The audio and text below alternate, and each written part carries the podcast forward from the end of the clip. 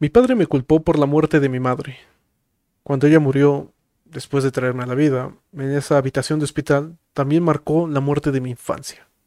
Mi padre me encerraba en el armario de mi habitación cuando se cansaba de mirarme. Dijo que mi rostro le recordaba cosas que no quería recordar, como mi madre. No era religioso, pero a veces hacía que esos predicadores cristianos le hablaran a través de la televisión como ruido de fondo. Mientras se sentaba en su silla, reclinaba y se burlaba. Escuchaba todo desde mi habitación, con la puerta abierta. A veces, cuando me encontraba de nuevo en el armario, oía a mi padre mirándola en la televisión. Cerraba los ojos e imaginaba al predicador de pelo liso con sus impresionantes dientes blancos. Y seguía y seguía hablando de un tipo al que llamaba Señor. Lo invité en mi cabeza, y justo allí, en ese oscuro armario, no sabía lo que estaban haciendo o lo que significaban esas palabras, pero ese confiado predicador dijo que esas palabras traerían consuelo en tiempos de miedo. Entonces aprendí a rezar. No recé cuando mi padre acabó con su vida. Tenía 12 años cuando sucedió. La transición al cuidado de crianza fue difícil, pero ya estaba acostumbrado. Déjame seguir adelante y adelantar esta historia para ti. No pasó mucho tiempo para que una pareja mayor me adoptara. Ahora tengo 17 años y he vivido con mis padres adoptivos desde ese día. Mi amigo Joel está solo unas pocas casas calle abajo. Una noche decidimos escabullirnos e ir al parque del vecindario. El lugar estaba desolado, pero ese era el mejor momento para hacer cosas que no debíamos hacer, como, pues ya saben, tomar y fumar. La mierda no es lo bueno para ti, dijo Joel. Sacó un encendedor para mí. La vida no es buena para ti, le respondí. Pasamos casi una hora bebiendo y fumando sobre un banco de concreto. El viento estaba encendido y apagado. Entraría con fuerza y luego cesaría, como si se estuviera pausando. Sacudió los árboles oscuros que se alzaban en nuestro alrededor y sonaron chirridos por los columpios del patio. Por lo general, crucero policía estaría cerca, rodeando el parque a altas horas de la noche para atrapar adolescentes como nosotros. ¿Qué demonios? La cara de Joel se sorprendió al ver algo. ¿Qué? respondí. Entornó los ojos y colgó su cigarrillo de la boca de Agape. Señaló el patio del recreo. Había una mujer. Estaba empujando a su hijo por el tobogán y luego bajaba corriendo las escaleras para recogerlo y hacerlo de nuevo. La vimos hacerlo varias veces. Ella empujaría al niño por el tobogán y luego lo levantaría y lo volvería a hacer una y otra vez. Joel y yo no éramos tan jóvenes como para que no pudiéramos diferenciar entre el comportamiento normal de un adulto y los no tan normales. Era la 1 a.m. y esa mujer estaba jugando en el parque con su hijo. Nos acercamos a ella. Tan pronto como mis zapatos presionaron contra la corteza, mi estómago mi estómago se sintió mal. Comencé a sudar contra el aire frío. Joel me siguió, pero se quedó solo detrás de mí. Cada crujido de la corteza debajo de mis pies indicaba más ansiedad a medida que avanzaba cada vez más cerca. ¿Señora? Estaba recogiendo a su hijo otra vez cuando yo estaba a unos metros del tobogán. Subió las escaleras del patio y nuevamente lo empujó por el tobogán. Cuando el niño se deslizó hacia abajo, noté que estaba muerto. No describiré los detalles de su aspecto, pero cuando su cuerpo cayó por el tobogán, no se movía como si estuviera vivo. La mujer bajó las escaleras, pisando fuerte, preparándose para levantarlo y empujarlo por el tobogán nuevamente. Pero le gritamos sin éxito. Pero nuestros gritos llamaron la atención de un policía. Cuando esas luces azules y rojas parpadearon, esa mujer loca se escapó corriendo por el campo de hierba con el niño. Corrió y corrió hasta que encontró el bosque. Hasta el día de hoy nunca he visto a alguien correr así, especialmente mientras carga a otra persona. La policía pidió refuerzos cuando le contamos lo que había sucedido. La buscaron por todas partes, pero no encontraron nada. Fue en ese momento que el policía sospechó de nuestra historia pensando que lo inventamos para ocultar que estábamos haciendo allí esa noche. Solo fue empeorando a partir de allí. ¿Es ese alcohol que huelo en ustedes, chicos? Déjame ver alguna identificación. Tener que llamar a mi padre adoptivo desde la cárcel fue una de las peores expectativas y experiencias. Sentí el fracaso dentro de mis huesos, como si fuera algo físico, que uno pudiera soportar en momentos excepcionalmente malos de la vida. El camino a casa fue silencioso.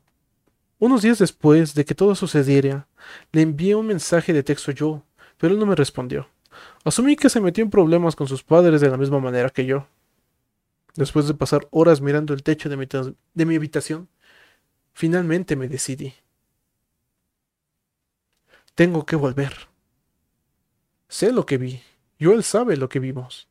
Y no me importa que la policía no me creyera. Pero me importaba que mis padres adoptivos no lo hicieran. Pensaron que lo había inventado todo para cubrir las cosas que yo y yo fuimos al parque a hacer. Pensaron que estaba tratando de evitar la responsabilidad. Pensé que si podía regresar y probarlo, entonces todo el consumo de alcohol y tabaco se vería ensombrecido por el hecho de que atrapamos a una mujer jugando en el parque a la una de la mañana con su hijo muerto. Pero también volví al parque porque era lo correcto. Alguien necesitaba encontrarla. La policía no creyó en nuestra historia, así que obviamente no la iban a buscar. Era difícil ir solo, pero tenía que hacerlo. Yo todavía estaba traumatizado por lo que había visto esa noche. Yo también tuve algunas pesadillas. Pero me escapé de la casa alrededor de las 12.45 am y me dirigí al parque. Sin mi amigo sentado a mi lado en ese banco, el viento y los árboles y los columpios sonaban aún más espeluznantes. Me estremecí con el aire helado y metí mis manos en mi suéter, levantando mis hombros para calentar mis oídos. De repente escuché un silbido como algo que se mueve y luego se detiene. Y luego escuché pisotear contra las escaleras. Era ella otra vez. Caminé hacia el tobogán para enfrentar a la mujer. Mis ojos se quedaron pegados a ella. Quería evitar ver aquel cadáver. Pero fue difícil no hacer eso. Detente. ¿Qué estás haciendo? dije. Ella siguió delante. Mis palabras no hicieron nada, así que me atreví a acercarme y evitar físicamente que volviera a recoger a la niña. O niño, aún no sabía qué era. Abrió la boca y dejó escapar el olor más asqueroso que jamás haya captado mi nariz. Salté hacia atrás cuando su cabello negro se movió para revelar su rostro, pálido como un fantasma.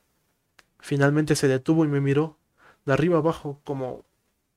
como antes, como si fuera la primera vez. El hombre de la montaña te está buscando, David. Levantó al niño y corrió por el campo. La seguí sudando profundamente, pero era imposible seguir el ritmo. Corrió como si su vida dependiera de ello, mirando hacia atrás con una sonrisa siniestra como para asegurarse de que aún la seguía. El cuerpo colgaba sobre su hombro y se balanceaba arriba y abajo con cada paso feroz que daba.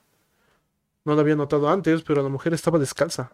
Cuando finalmente entró en el bosque, dejé de seguirla. Era obvio.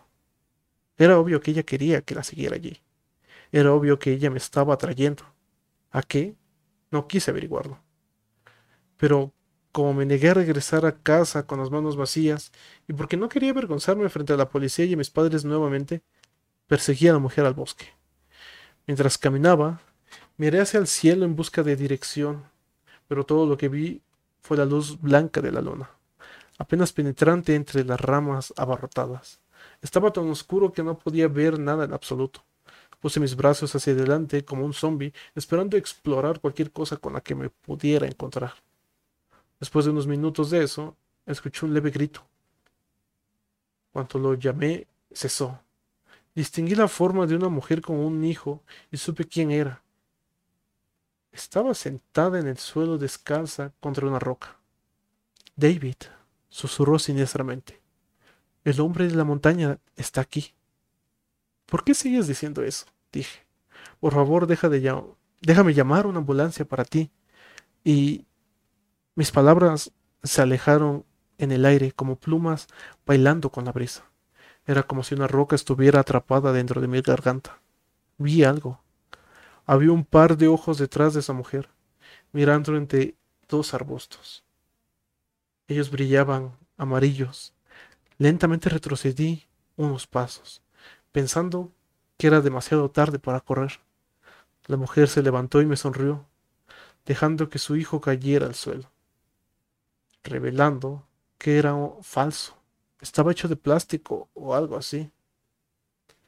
Me di la vuelta y corrí como si mi vida dependiera de ello, y ciertamente lo hizo. Corrí, corrí, y eventualmente salí del bosque, atravesé el campo de hierba del parque y finalmente llegué a la acera del vecindario. Podía escuchar y sentir mis zapatos golpeando entre el pavimento, un sonido que nunca pensé que me brindaría tanto alivio y comodidad. Finalmente llegué a un gran roble y me tomé un momento para recuperar el aliento. Como sabía ella mi nombre, pensé, ¿y qué eran esos ojos? ¿Era esa cosa el hombre de la montaña de la que ella seguía susurrando? En ese momento envidié a mi amigo Joel. Pensé en él durmiendo en una cama tibia mientras yo, el amigo idiota de los dos, decidí regresar a ese parque abandonado por Dios. Inhalé y exhalé bruscamente el aire frío apoyando la espalda contra el roble mientras mantenía mis ojos en el parque a lo lejos. Antes de que pudiera dar vuelta y continuar a casa, justo cuando pensé que lo había visto todo, vi algo que hizo que mi corazón saltara, dos latidos y mis pelos del brazo se erizaran. A lo lejos, detrás del patio de recreo, alguien estaba allí parado, allí, mirándome. No fue la mujer. No, obviamente no era ella. Ese era alguien más. La figura oscura de un hombre o cosa. Estaba arrodillada junto a esa farola. Curiosamente la luz no pudo iluminarlo, como si ni siquiera estuviera allí, pero él estaba muy claramente allí. A la vista de eso, finalmente hice algo que no había hecho en mucho tiempo, algo que me enseñó a hacer en tiempos de miedo. Recé. En el mismo lugar en donde la mujer loca había entrado por el bosque, los árboles se sacudieron violentamente, balanceándose de lado a lado, como si algo acabara de salir de ellos. El hombre todavía estaba arrodillado junto a la farola, pero parecía que finalmente estaba comenzando a moverse muy, muy lentamente, hacia arriba. Finalmente dejó de arrodillarse y se puso de pie. Mis ojos se movieron hacia el cielo, cuando la cabeza del hombre finalmente alcanzó su punto máximo sobre un techo, y su cuerpo se alzaba sobre una casa de dos pisos.